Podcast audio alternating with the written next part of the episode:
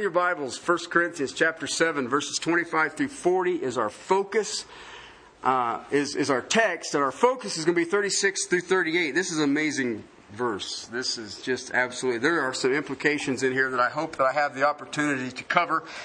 If not, study it yourself. No, just kidding. Uh, I will cover it. Uh, Todd's may not get out of Denver until Monday morning, but uh, I'll get it covered. Okay? Um, we've read the context. Let me just read the focus of our text, 36 through 38, knowing that 25 through 40 is what we're dealing with.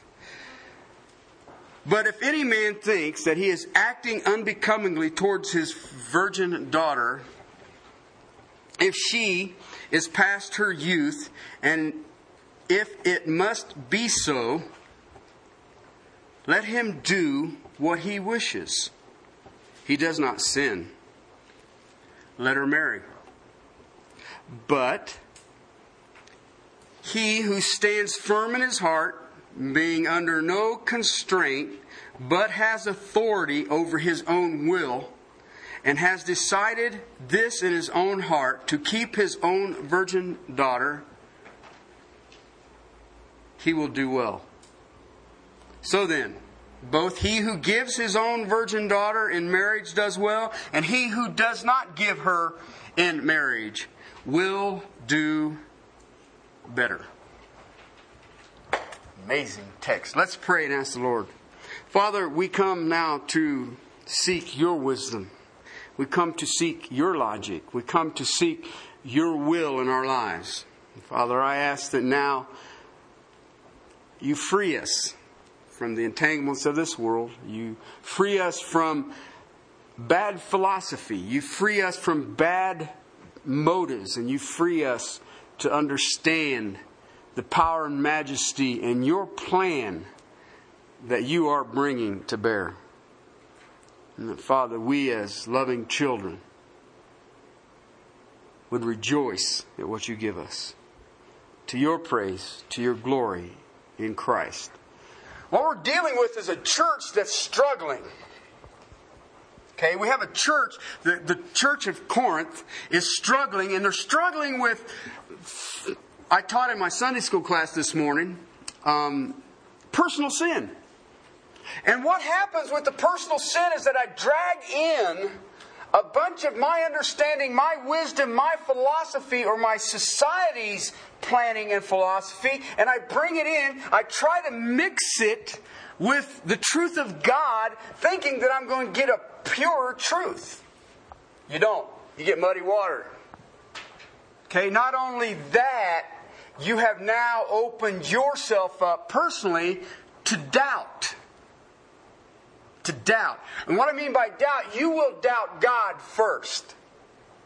I have never seen a human who doubts themselves first and grasps God. We always have a tendency to doubt God first and try to figure out what in the heck is going on. And then when we get enough rope to hang ourselves, God says, Are you done yet? And we say yes. And He says, All right, now then, I am faithful. And that's what we're dealing with, and that's what this whole book is dealing with. And what we're dealing with now is the issue of marriage and singleness. And this passage got me. I don't, I don't know about the rest of you. Uh, but it got me because the implications that I see in verse 36 is the man is the term. It is definitely male in the original language, and it has to do with giving of daughter. It is not parents, sorry. It is the man and his direction and instruction to his children. All right? Just want you to, I want to set that clear right now. All right?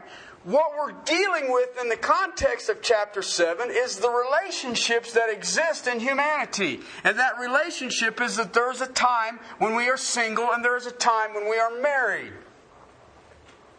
All right, and we've been dealing with six reasons for remaining single. Verses 25 through 27, there's a pressure of society. There is a force, there is turmoil in our society. Present distress, verse 26 says. There is a suffering that Christians will endure in the society in which we're in. And he says, in light of that suffering, I think it's better if you stay single. Okay, now this is the Apostle Paul. He's speaking in the power of the Holy Spirit. And he's saying, Do you not understand this? Now, this letter is written before there is organized oppression to the church. Nero is still not Caesar, has not taken the, uh, the role of Emperor of Rome, but there is religious persecution that takes place mainly from the Jewish communities. So there is some suffering. I, we looked at this in depth. We looked at the, the heartache of the loss of a loved one. We look at the heartache of, of bringing two sinful individuals together and trying to have them walk in the oneness that Jesus Christ says we are to walk in. And then we crazily conceive children and we add to the mix. And yet I see many people, and some of us in this room are guilty of thinking that if I marry, some of the issues that I am dealing with will be taken care of. They will not be taken care of, they will only be magnified. Jesus Christ is our sufficiency in all things. A spouse will not take care of personal trauma, personal sin, personal wrong thinking problems. So we have the pressure of society. We also have verse 28, the problems of the flesh. Anybody here struggle with their flesh? One. And the, Cynthia, don't you worry. The rest of them, I know, are just lied. okay? So they're struggling with their flesh too. All right? But when you struggle with your flesh, is it easier if you have a spouse? Okay? You know what's bizarre about being married in flesh? You can be a spiritual giant walking in the heavenlies, and your spouse raises up in the flesh, and where do you go? You come crashing out of heaven and usually land head first, face first, right into some very hard object, your spouse. Okay? But, uh, so our flesh Right? Then we add kids to it. Did any of our children deal with the flesh? Have problems with their flesh? Okay, so if I take my kid's flesh and I take my spouse's flesh and I mix them all together, how easy is it to walk with the king? Does it make it easier? Nah. Uh-uh. So Paul says, stay single. okay? We've already dealt with the fact that if you're married, stay married. All right. I don't want everybody running. I'm making this thing because it's, it's easier. All right. That's not what he's saying. All right. Um, the passing world, 29 through 31. Um, I'm just going to look at 31 quickly. For the form of this world is passing away. The word in the Greek is schema. The system of this world is passing away. If you're married now, you will not be married in heaven. If you're single now, you'll still be single in heaven. Doesn't matter. You have other things to deal with. More, more fun. Okay? The system that you exist in right now is leaving. It is short. Okay, jobs, lack of jobs, wanting jobs, better jobs, younger jobs, older jobs, I don't care. Seniority, vacation, retirement, it's all going to pass away. Poof, gone, history, kafuta. Okay? And that's what he's saying. It's all going to pass away. Why? There's going to be a new heaven and a new earth. And that's what he's dealing with. He says, so the pressure of society, the problems with one's flesh, the passing of this world. And then last week we looked at 32 to 35, the preoccupation with, with marriage. He says, if you're married, you have a preoccupation and you become divided. You become divided. You become focused on the spouse and the Lord, and the spouse and the Lord, and the spouse. Now, listen, eh, I shared with you last week that's not wrong. It's not wrong. And I shared with you the illustration of a young couple that I know who just gotten married and, and have a love for Jesus, but now they're in crisis. And they haven't been married, I think, not even 60 days. Whether to minister in Asia or to minister in Africa. She likes Africa, he likes Asia. Okay, so now we have a division. They're divided. There's nothing wrong with it, but there is a struggle there. If you're single, guess what? You're not divided. You're not divided. Okay? But now I want to take you into something that is just amazing. Okay? Verse 36 the promises of the parents. Okay? At the writing of this letter, in most cases, the norm were what we call, what you would know as arranged marriages. And they were literally arranged by the father. All right, so when Paul's dealing with singleness or marrying, he has to deal with the primary source of marriage or singleness. That would be, please understand what I'm going to say. It is the father. Okay? He has to say something to dad. And I got to be honest with you, I have to hear this. You who are male, you have to hear this. Even if you're single today, you have to hear this. All right, so it was true of the Roman society of arranged marriages, but if you take Old Testament society, it was the norm. Okay, Old Testament society, what I want to speak of in Old Testament society is anything before John the Baptist. Okay? John the Baptist, I believe, was the last true prophet of God from the Old Testament position.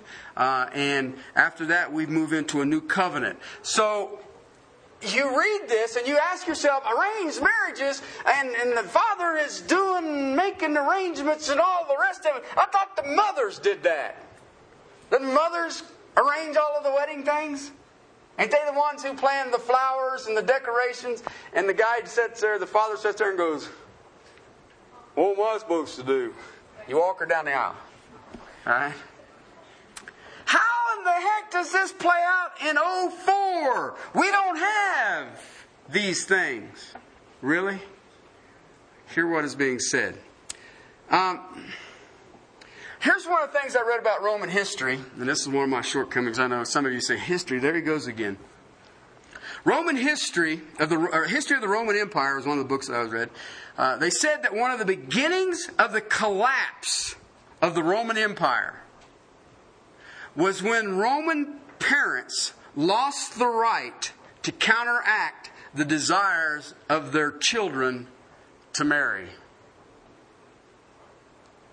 Eusebius made this statement that began the breakdown of the home, and that was part of the seeds of the delusion of the whole Roman Empire. Unquote. Try that today. okay? Your child is preparing to marry. Step into that parent and say, I'm not sure this one is right what happens? I can tell you what happens. It's called nuclear meltdown. okay? But I'm bringing you back to a text in chapter 1 of this letter that says man's philosophy is foolishness in the wisdom of God. Keep that one in mind. At the time of this letter, parents would choose.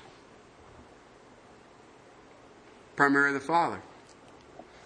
Um, in Old Testament times, the Jewish background, um, parents would choose.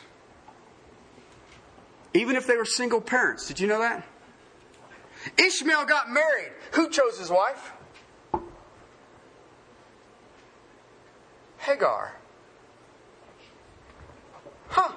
But what about, well, Abraham was busy. Abraham says, uh-uh. I've been down that road. I ain't doing that. Okay? Who chose Isaac's wife? Abraham.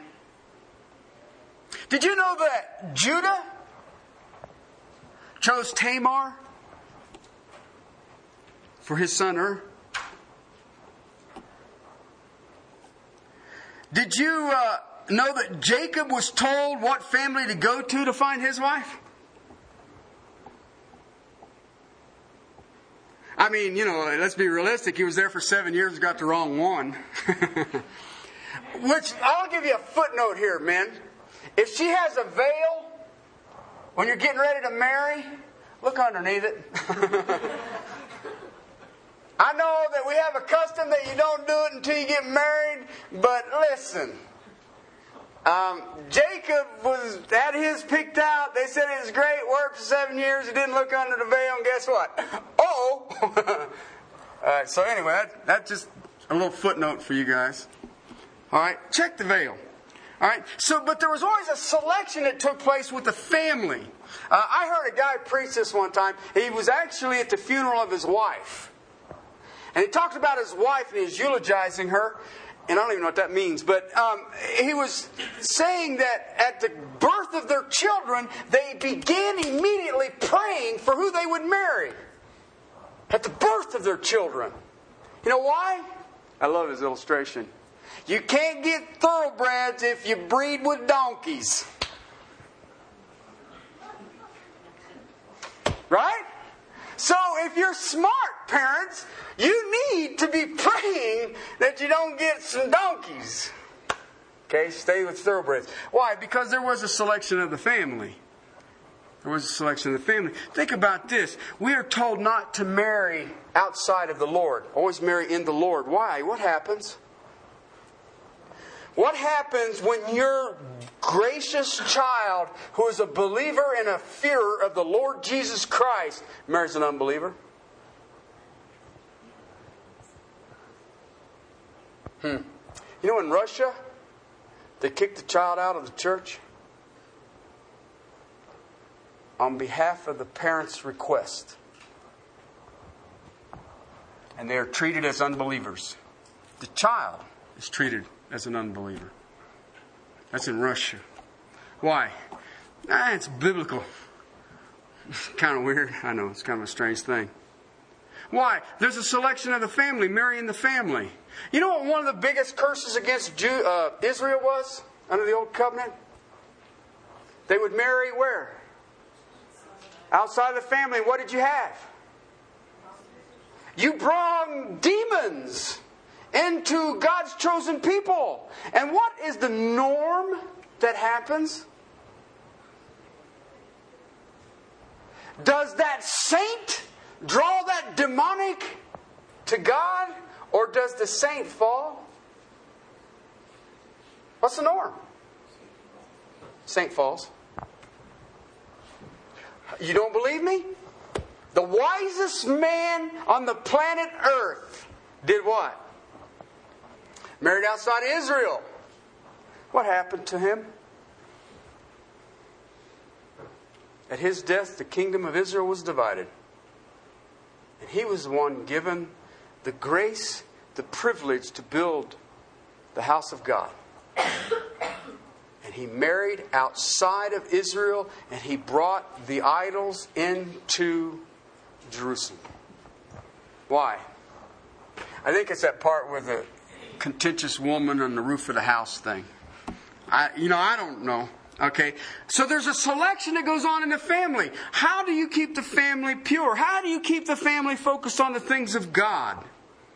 Uh, you see this done by kings and priests. Pharaoh gave a wife to Joseph in Genesis 41.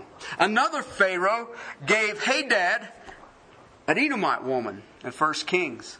So you see it from royalty. Uh, in Chronicles 24 3, Jonah, the high priest, gave two wives to Joash, the boy king. Uh, there were no favors done in this gift.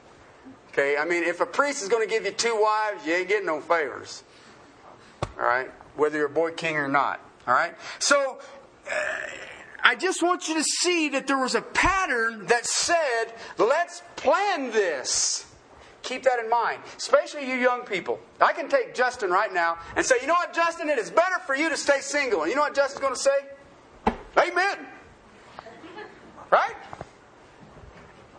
Ask Adam right now. Adam, I believe, brother, you need to stay single. Don't date women. What's he going to say? No worries. Not an issue. Right? Let me tell you something, it will be. History tells us that around 500 BC, there was a thing that grew up in the lands of Israel called shadchans. Shadchans. You know what they are? Marriage brokers. You guys ain't gonna believe this, but I, I, I have seen plays. Okay, have gone to and seen. but you was asleep, right? Somebody took you in there. Uh, one, my favorite is Fiddler on the Roof. Okay, I love that. Okay, have you ever heard this song? Matchmaker, matchmaker, make me a match. You know what that's based on? Shadchans. Why? The theme of Fiddler on the Roof is traditions.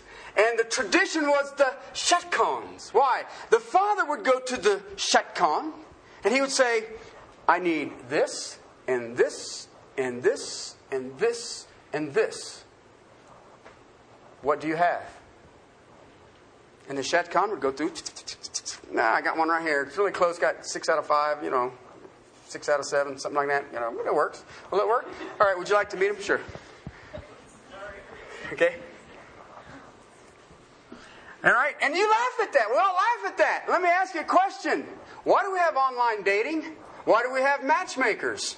Why do we have singles or us or whatever we've got these days? Why do we have singles groups in the church? Somebody's looking for thoroughbreds and they just opened the gate to a bunch of donkeys. Never mind. Just press on. All right, so you find you a broker, you tell the broker what you are expecting, fill out your little personal identification. I'm this, this, this, this, and this, and I need this, this, this, and this. Okay? And you go do this. Now, I want to share with you something. Some people believe that Israel's early history, that the bride and the groom had absolutely nothing to say about being married. You know, dad kind of worked out a deal. They went back, they had some cigars and sit in the back, what you got to offer for my daughter, and da da da da da. That works good. Well, dear, come here. Have I got a deal for you? Um, I don't believe that. Okay? Um, I believe that they had some choice in the matter, the bride and the groom. 1 Samuel 18:20. Michael, Saul's daughter, Anybody remember Michael? Anyway, I guess not. Read your Old Testament. Uh, Michal, Saul's daughter, said that she went up to Daddy. She said, Daddy, I love David. You know what Saul said? He said he was pleased. And he gave David his daughter. Based on what? She loved David. Okay? Um, you know, I think about that illustration is a woman who is in love with a man, and the, and the father has gives consent, and I don't believe it's out of ordinary. Um, um, I, I, don't believe that at, on the marriage festival that this was this great surprise. okay, bingo. uh oh. Um, it, even though the family, and I, am going to use families, was uh, arrangement. Uh, I believe it was the norm. I believe that there was the consent of the children. Consent of the children. And the reason that I say that, and, and, and I give you Michael, but when I read the Song of Solomon, um, man, there is an expression of tremendous love in that text that I can't see us overriding this overpowering love for one another between two people. Uh, and, and I, I, believe that it, uh, th- that it's more than just a marriage of convenience. Uh, I believe that there was the relationship involved in it. The will, um, I believe the will of the couples were involved. Um, another text in Genesis 24 57, uh, the bride was brought to Isaac and they asked her, Rebecca, would you have this man? Okay? Uh, and her response was, uh, sure. Okay, so I, I see a, a decision um, that has taken place on part of the, the, the children. Um, so when I think about this text in particular, um, and I think about Rebecca being part of the decision. I think about Michael being part of the decision. Um, there's an involvement between the parents and the children uh, in some way. Um, there may be at times in Scripture when the decision was overruled. It Was overruled. And I keep this one in mind Judges 11. Yeah, Judges 11. Uh, Jephthah is in the middle of whooping up on some Amorites. And it's kind of in one of those, I'm not sure this is going to go either way. And so he gets on his knees before God and he says, God, if you give me the victory over the Amorites, when I get home, the first thing I see, I will consecrate to you, God, whatever it is, whatever I own. So he gets the victory over the Amorites and he comes riding back home, and guess what's the first thing he sees? His daughter. Well, to consecrate something in the Old Testament means you slit its throat, you bled it, and you laid it on the brazen altar and burned it up. Well, you're not going to get a priest to offer human flesh to God. But he had to keep his vow to God, right? And so he takes his little lovely daughter and says, Guess what? Me and God made a deal, and you're part of the deal. You can't marry, you must remain a, mer- a virgin. You know what she did? She took six friends and went to the mountains for two months and cried. okay? As a father, I'm not sure I want my daughter to go to the mountains and cry because of the decision I made because she will make my life miserable. Because uh, she'll come down from the mountain still crying. Um, uh, so I understand that. that. That's the stupidness of making a vow, I guess. Uh, the other thing is, is, you know, in Israel today, virgins will take, is it four days? Three days. Four days. Four days a year, and they weep for Jephthah's daughter. Kind of interesting. Which is better than two months. Okay? Uh, let's look at our text. Okay, if any man thinks he is acting unbecomingly towards his virgin daughter, okay, what's he saying here? Um, what is now? Keep your context. Acting unbecomingly. What is the normal thing that happens uh, when you're, you're, as a man, when your daughters get to a certain age, finish their education, all the rest of it? Your question is, who are they going to marry? This text flies in the face of this. This man's first thought of his daughter is not who's she going to marry, but can she remain single? Why? Maybe this father's been around long enough, he's gained a handful of gray hairs, and he looks at it and says, You know what? The pressure of our society and the powers that are working against the bride of Christ right now, you would be better off single. Perhaps this young man that the daughter has just swooned over, the man knows him well enough or knows of him well enough that he says, You don't want to be mixed up with this. So when it says he's acting unbecomingly, he's saying, be careful. Perhaps you would be better if you were solely and wholly committed to the Lord Jesus Christ in every breath of your being. Hmm. Uh, he uses an age, uh, uh, uh a chronological term there in verse 36. She is past her youth. Okay? The literal Greek there, I can't say it, it's about that long. literally means she's at sexual maturity. Okay, that's a little term there. And he says, she's come to that point, and yet you are convinced that marriage is only temporary, Father. You look at it and you say, sweetheart, you're putting too much emphasis on this relationship. Perhaps you'd be better off single, encumbered without the things of this world, um, committed to singleness, committed to focus on Christ. Uh, and it's like I said, if I ask Justin or Adam, uh, and they will agree. Okay? But I can guarantee you this as I can take my next breath that will change. That will change. Think about this a woman who was never able to have a child.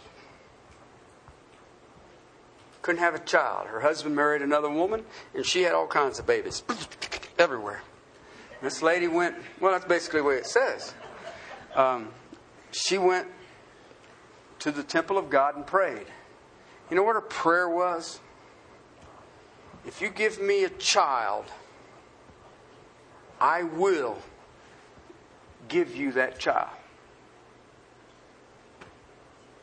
Guess what? Boom! She got Samuel. As soon as he's done nursing, guess what happens to her? She gives the child away to the high priest, and the high priest raises Samuel.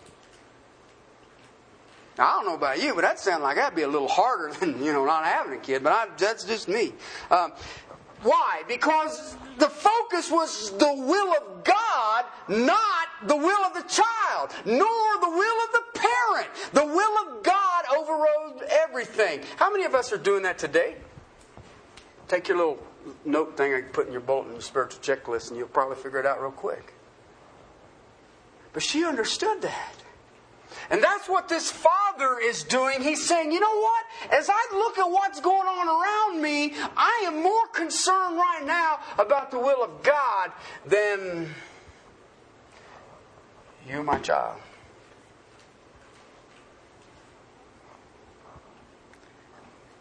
If that child comes to the age of sexual maturity, and you find out that that child doesn't have the gift. She wants to be married. She has a desire to be married. That impulse is there, that normalcy.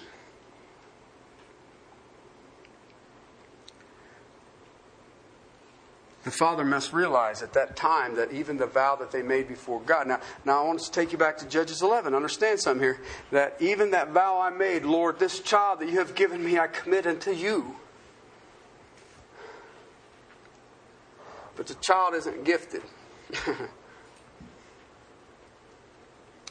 Paul says it's all right for him to marry. And you know what? The father's not in trouble for making a vow that his heart was in. But God, the Spirit of the living God, gives the spiritual gifts as the Spirit of the living God deems necessary. And if the child doesn't have the gift, then it's fine. It's fine. That's what Paul says. Let him do what he wishes, and he does not sin. Why? You can look at your child at some point in time and say, you know, it's not fair for you to stay single. Why? And it's easy, guys. This isn't a complex thing. If your daughter comes home going like this, and all she wants to talk about is this guy, guess what? Dad, you need to go out and find out who this guy is. You know, I tell my daughter, my daughter called and says, Dad, I met a man in school. I said, All right. She, and I, I don't even remember what his name was. um, and she says, Is it all right if we, we, Now, this is college. This isn't high school. She says, Is it all right if we date? And I said, Yeah. And I said, But there's one thing I want you to tell that young man. And she says, What's that? I said, Tell him that your father can hit a pumpkin at 500 yards with iron sights. Don't hurt my little girl. All right? I'm not sure what the biblical precedence for that is. but it is definitely the heart of a father.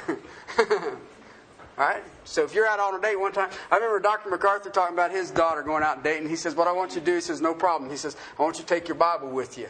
And she says, Well, I, I will. I will. She says, No, you don't understand. When you guys are out driving, he says, I want you to sit there in the car and I want your Bible between you and him. Why? He says, Well, because that guy's got to get over Matthew, Mark, Luke, and John and Paul before he gets to my daughter. uh, yeah, that'll work. Okay? There comes a time, you know, I, my kids ask me occasionally, they used to, they don't even ask me no more. They ask me, says, Dad, what do you want for Christmas? I always give them the same answer. You know what it is? You be abandoned to God. That's all I want. My kid's abandoned to God. Do you understand abandoned? Okay, I use that word specifically. There's a reason I use that word. When you abandon ship, how much of you stay in the boat? Okay. So, when I ask my kids, the only thing I want for Christmas is you be abandoned to God. I don't want you anywhere but with God. In God, immersed in God, hang with God, walk that way with God. Just stay there. Okay? So, Paul says there in verse 36 she passes her youth. and if it must be so, is the term that he used. He, he, she has reached the age of sexual maturity, and it is consuming that child. Okay? In your Bibles, if you have the word daughter there, it should be in italics because the term that is used, virgin, is gender neutral. So he's saying if you are a virgin, you have a virgin child. So you, I want you to understand this. It says that the father has this decision over his children, period. Children, how many of you, when you're making decisions, ask your dad what he thinks? Do you understand that one of the most serious relationships you will ever step into, you should fervently seek the counsel of your dad?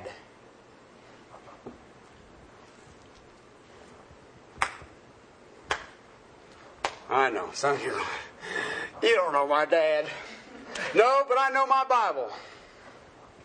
And do you know that the spiritual progress of your scriptures is validated, that it is considered, and the will of God is directed how in the household?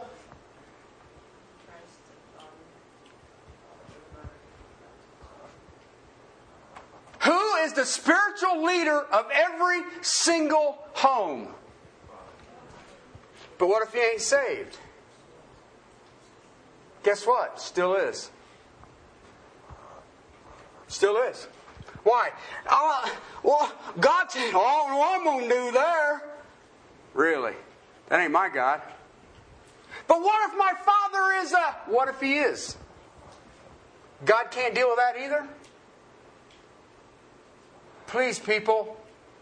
God says, I have a plan. This is how I accomplish my plan. I will not change in my plan. This is what it will look like in my plan. And if you're smart, you'll follow my plan.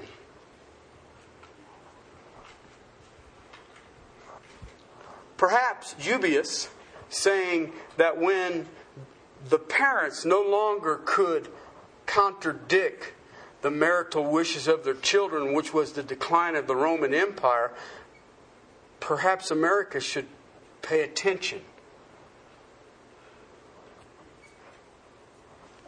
But he says here that, that let them, it's a nice idea. If they, it's a nice idea to commit your child uh, wholly and solely to God. It's wonderful to, to have your children devoted to the things above, to seek his kingdom and his righteousness. That's wonderful. That's wonderful. That's wonderful. But if I, God, haven't gifted them for that, don't make them go to the mountains and cry for two months.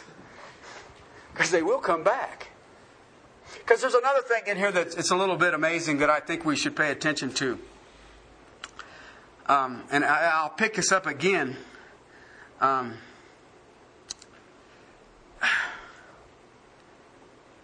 then it is the father's responsibility, verse 37, end of it, to keep his own virgin. Guess where they live? It is the dad's responsibility Take care of the kid. Okay, well, we'll pick that up in a minute, all right? So, Paul is saying, you know what? If you, Father, believe in light of and context, I'll give you the, the first four reasons to say single, and the father looks at that and says, Man, that's that is right. That is amen and amen. Absolutely. I can see these things. And we say to our children, I would prefer that you stayed single. But the child has not been gifted by God. Okay?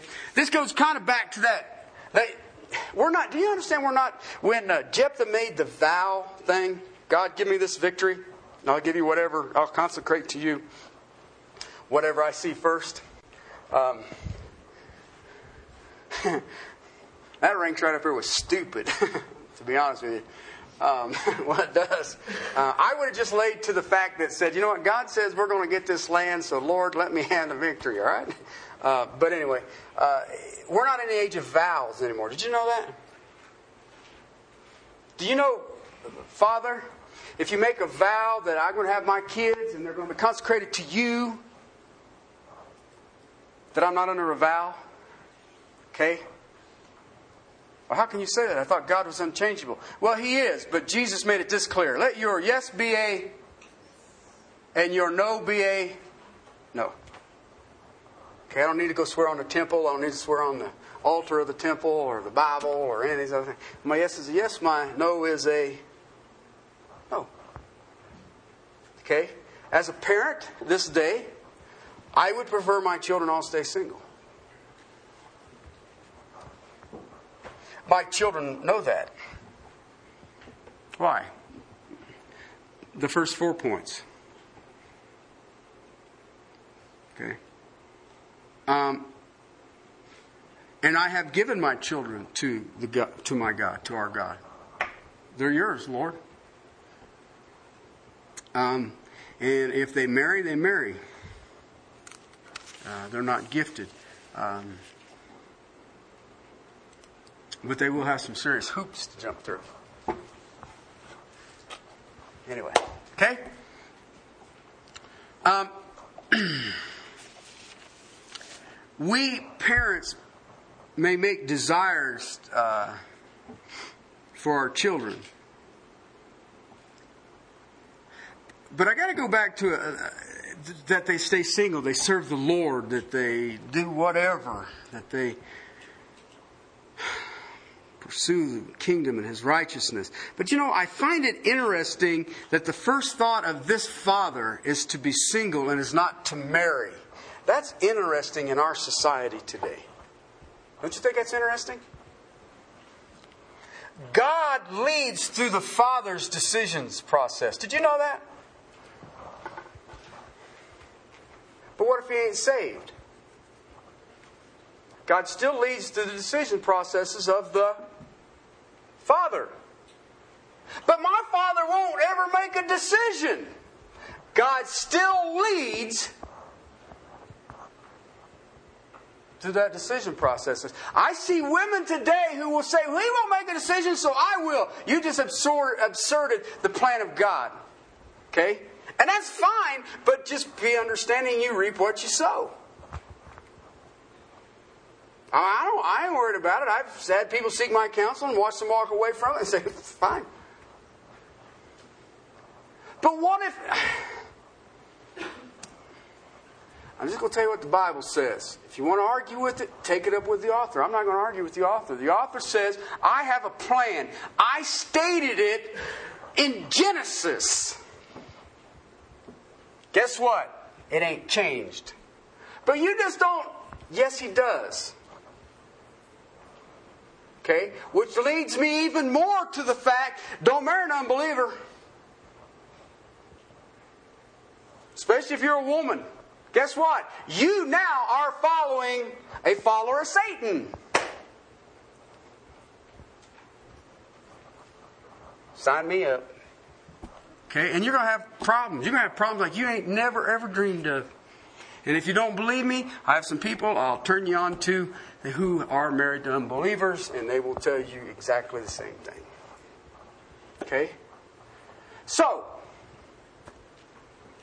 when children come to the parent and say, I'm in love, okay? What is the driving issue behind that? There's a driving force that is behind that affection. It's emotion. I already dealt with emotion, didn't I? What am I supposed to do with emotion? Hold it loosely. Hold it loosely. How many of you young people today can say that you hold your emotions loosely? My emotions don't master me. Okay? I lead my emotions. Okay? So all of a sudden you meet Mr. or Mrs. Right. What's the driving force behind Mr. or Mrs. Right?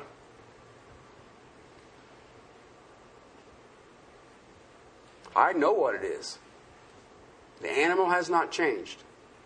And I guarantee you the driving focus that is behind that is not the Lord Jesus Christ. Hey, I ain't never seen it. Why? I think this person can do what? But we like so many things together. Like what things?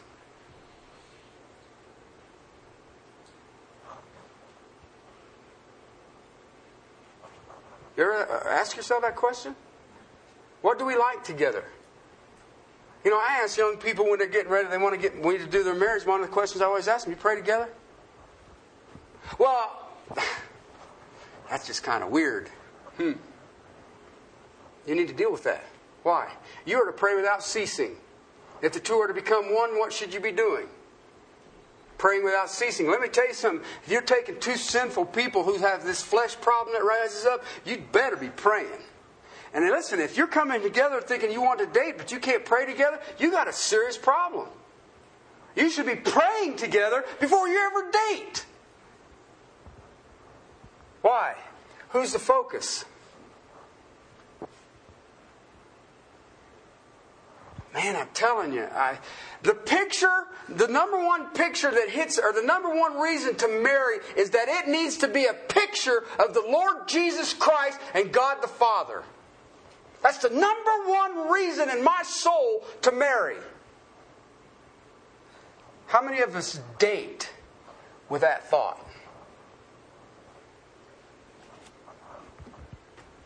Okay? So, if I'm not dating on that principle, what am I dating on?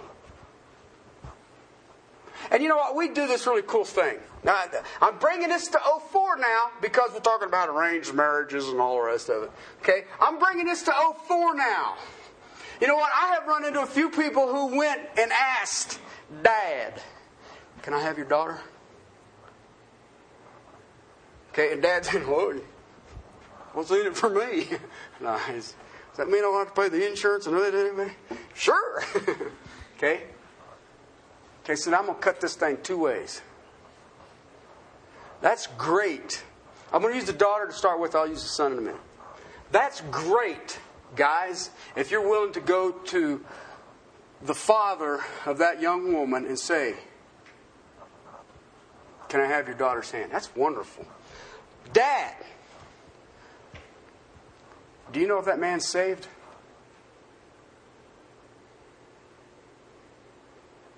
Let's be realistic. Let's, let's be honest with each other. If you're a man today, would you take your daughter and tie her to a demon worshiper?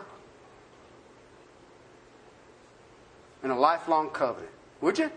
Anybody do that? Well, no. How do you know if he's saved or not? Because if he's not saved, guess what? He's a follower of Satan. I wouldn't do that with any of my children. Okay, how do I know whether they're saved or not? Bummer, huh? Well, I'll give them a dispensational test and find out if their foundations are in the what? No, you know what you're going to do? You're all of us going to suddenly going to grab that young man and says, "Me and you are going to hang out together until I'm comfortable." Okay? And then when I'm comfortable, we get a thumbs up. But I need to meet your daughter. You're going to meet me first.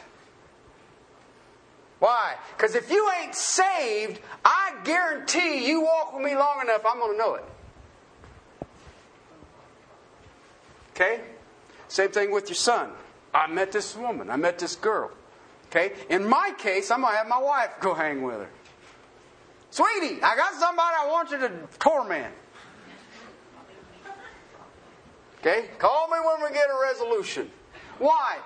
Do you not understand what we're looking at here? When we think about the arrangement of families, do you not understand the spiritual implication that is drawn together in the covenant of marriage? It is a picture of Jesus Christ and God the Father.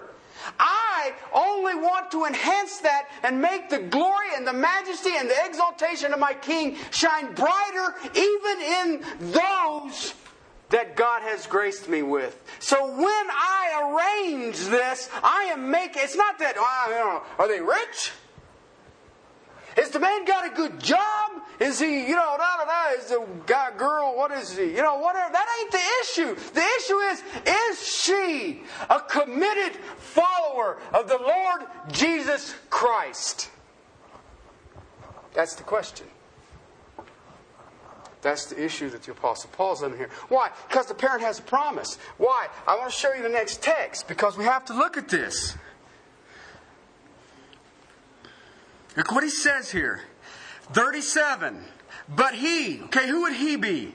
That would be the father who stands firm where? He's saying, you know what? Let me give you the Terry Ball vernacular. Something rotten in Denmark here. And I think you need to say single, and I don't believe that this is the one. And I am going to stand firm in my heart. Now, the child can do this wonderful thing. We call it eloping. Okay? And if the child wants to do that, please don't come crying to your father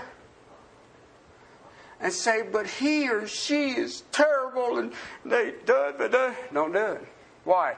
You disobeyed the will of God directed to you by your father. Reap what you sow.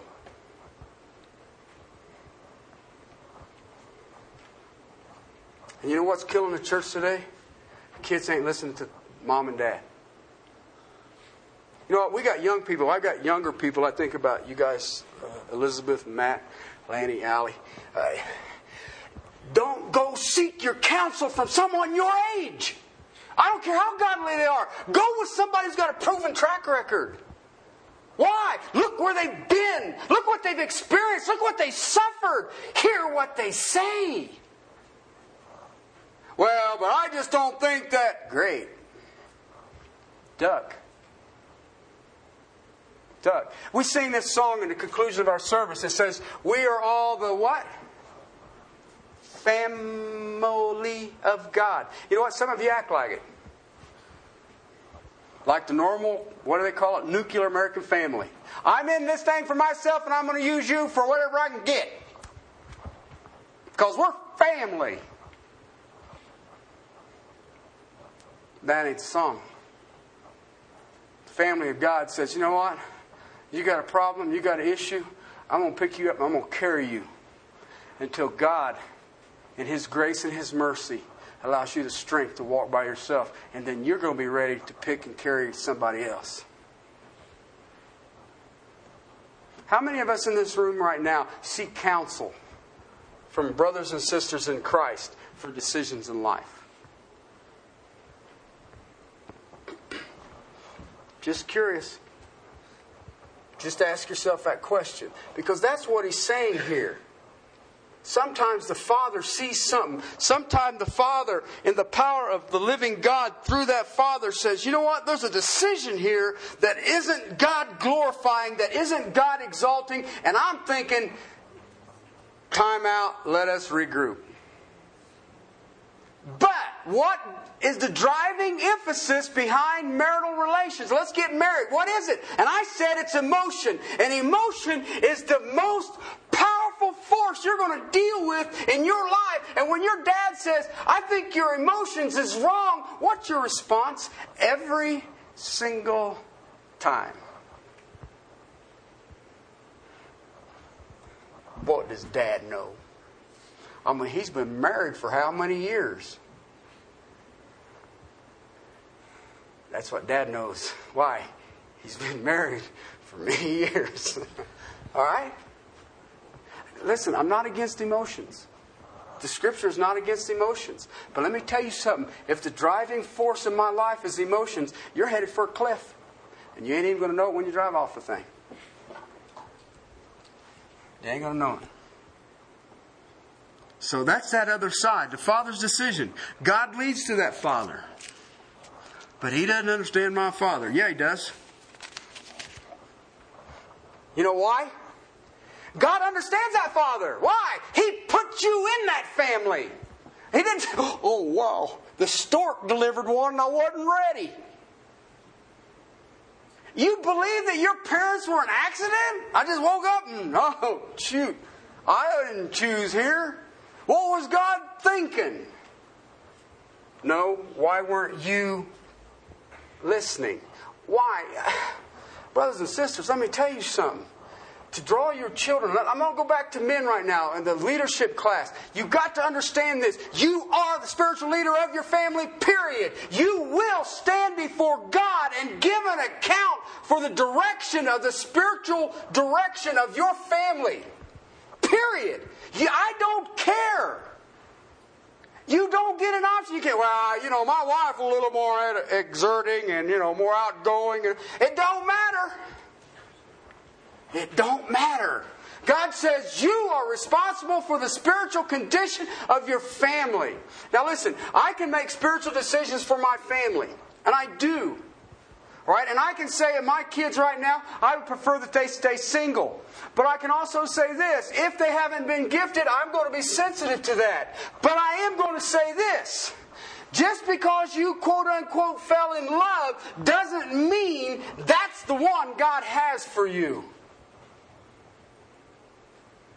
And I will never be content until I see a pattern of holiness in that child. Okay? Now then, that child can get up and say, I'm going to antelope. I mean, elope. you shoot antelopes, don't you? okay. I don't know what I was thinking. Uh, I know. And, and, and you know what? And that child goes off and, and, and runs, and my kids got the warning today. You run off and you go ahead and get married, don't come crying to me. Because I know right off the bat, if you're willing to go do that, then you're willing to rebel against what God has said. And guess what? You're already in rebellion. It might be the right woman, right, right man. But if you're going to do it your way and the your power, guess what? Knock yourself out. Don't come to me. Okay, and I'm not saying that to be mean, but I know when a person rebels against God that I like to stay kind of clear of it. Okay, in case hailstones or lightning and things, I'm, I'm just not into that myself. Okay, I taught that in my Sunday school class today. The scourging of God. The chastening of God only hurts for some time. He will scourge those he loves. You know what scourging is? Ripping the hide off. Okay, I'm just not into that. okay, they scourged Jesus before they crucified him. Same word. Okay? God will rip the hide off of his disobedient children. Okay? I'm not into that. Look what he says. Let's conclude this thing out. so then, verse 28, 38, sorry. So then, he who gives his own virgin in marriage does well. He who does not give her, do better. Grab that for a second. I, I just thought about this. Wayne did this in a conference and it was confusing. Take that text right now, kids. I want, to, I want to talk to the single kids here. I got Amanda and Jennifer, Jim and Josh and Adam, and I want to talk to you, Shay, not CJ. All right, I want to talk to you, Elizabeth, Matt. I want to talk to you for a minute. Okay? You're cruising along. You're out with your buddies or your girlfriends. Do girls call their girlfriends buddies? I don't know. I've been out of the loop for a while. Um, and you're cruising along, and you meet somebody, and they're kind of cool and all the rest of it. and your friend says, Well, why don't you marry? Why don't you get married? And this is your answer. My dad says I should stay single. How will that go over in our society today? How does it go over in your heart now? Huh? Does it just sort of make you want to come to attention? You want me to what? Does it? Interesting thought, isn't it? Why? What is dividing this church in Corinth? The wisdom of man versus the wisdom of God. Paul concludes verse 39 if you do not give her in marriage, will do better.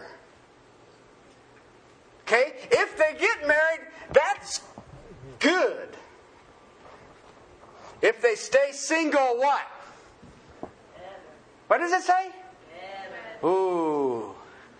Now then, everybody walk out here today and you run into your buddies and you say, you know, what about that dude you was dating or that woman you was dating and all the rest of it? And you says, well, I just got done hearing and it says that my daddy says I shouldn't get married, so I'm probably not going to get married. Okay? And what's going to be your friend's response? I guarantee it's going to be similar to what's kind of going through you right now. I mean, I don't know the heart of men, but I know men. and they're going, oh, you don't understand.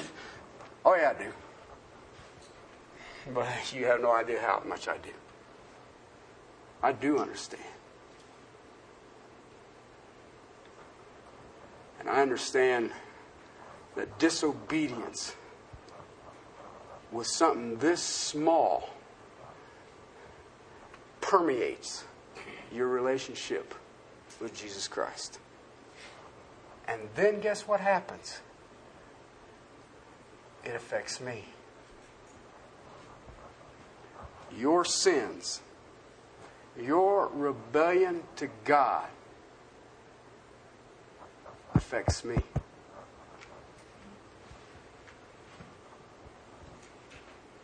Every single day.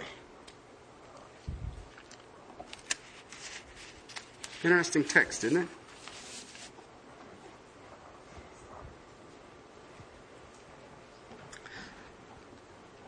I wrote a little note here. It says parents on both sides should agree that they should be married. You know what's amazing is? How many times are two families going to come together? And I mean the parents. How many times can I tell for sure that the parents of that child are saved? Can I just meet somebody and say, oh, they're saved? Why? They went to church. you know, 15 years ago, if a person was struggling in their lives, our normal response was, you know what, you need to find a church to get into. You know what, I can't say that today. I'm afraid to tell people to go to church. We who are here today, who are parents, we should realize that God may want some of our children single. We should talk to them about being single. The potential for serving God if they're gifted that way.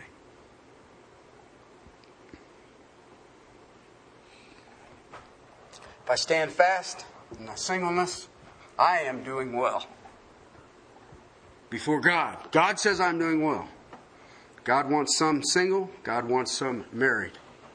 My question to you all today, and I conclude Thy will be done on earth as it is in heaven. I've asked you this last couple of weeks, and we all sit there and smile. Amen, brother. Amen, brother. Amen, brother. How about you? You personally, God's will, period. First and foremost in everything I do, think. God's will. You know, the greatest man in the Bible? No greater man has been born of woman than that man. You know who that was? John the Baptist. You know why? One single characteristic made him the single greatest man born a woman. You know what it was? I must decrease, he must increase. That is not human nature. You know what he's saying? Not my will, yours. Some of you I've talked to about in private, and I'm going to close to this. Okay, because we got to really grab a hold of this. Jesus went to the Garden of Gethsemane. Three times he said what? A different cup. Is there a different way to get this done? Now, let me ask you a question. Did Jesus not know? No. He knew. They had to plan for redemption before they ever made creation. How can you say that? You were chosen when? When? Before the foundations of the earth. So he knew the saved people before he created creation, which tells me if he's got to have some saved people, he's got to get them from something, huh? But he says, not my will, yours be done. Let me ask you a question. Anybody, any of you been to the garden? Have you been to the Garden of Gethsemane crushed, knowing God's will and saying, you know what? My heart is crushed because I have been exercising myself in my own desires, my own wills, but not my will. Yours be done. I know your plan, and I have shook my fist at your plan. Break me, crush me. I walk from this garden not my will, yours be done.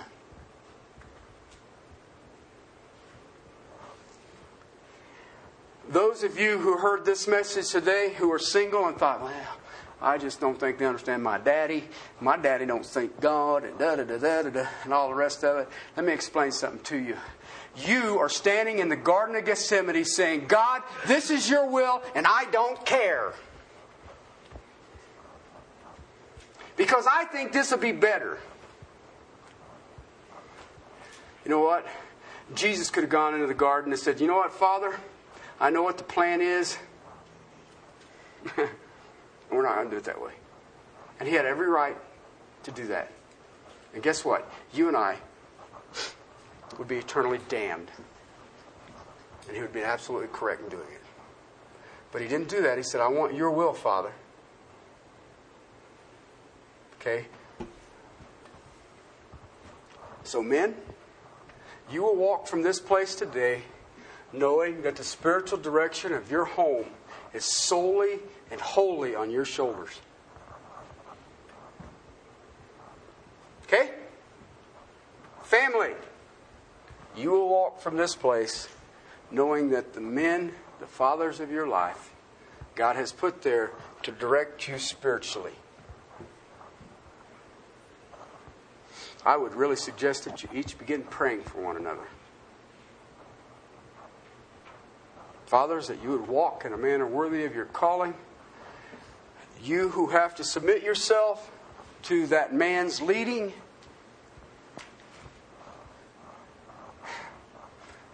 God, that God would make those men fear you more than anything else in life.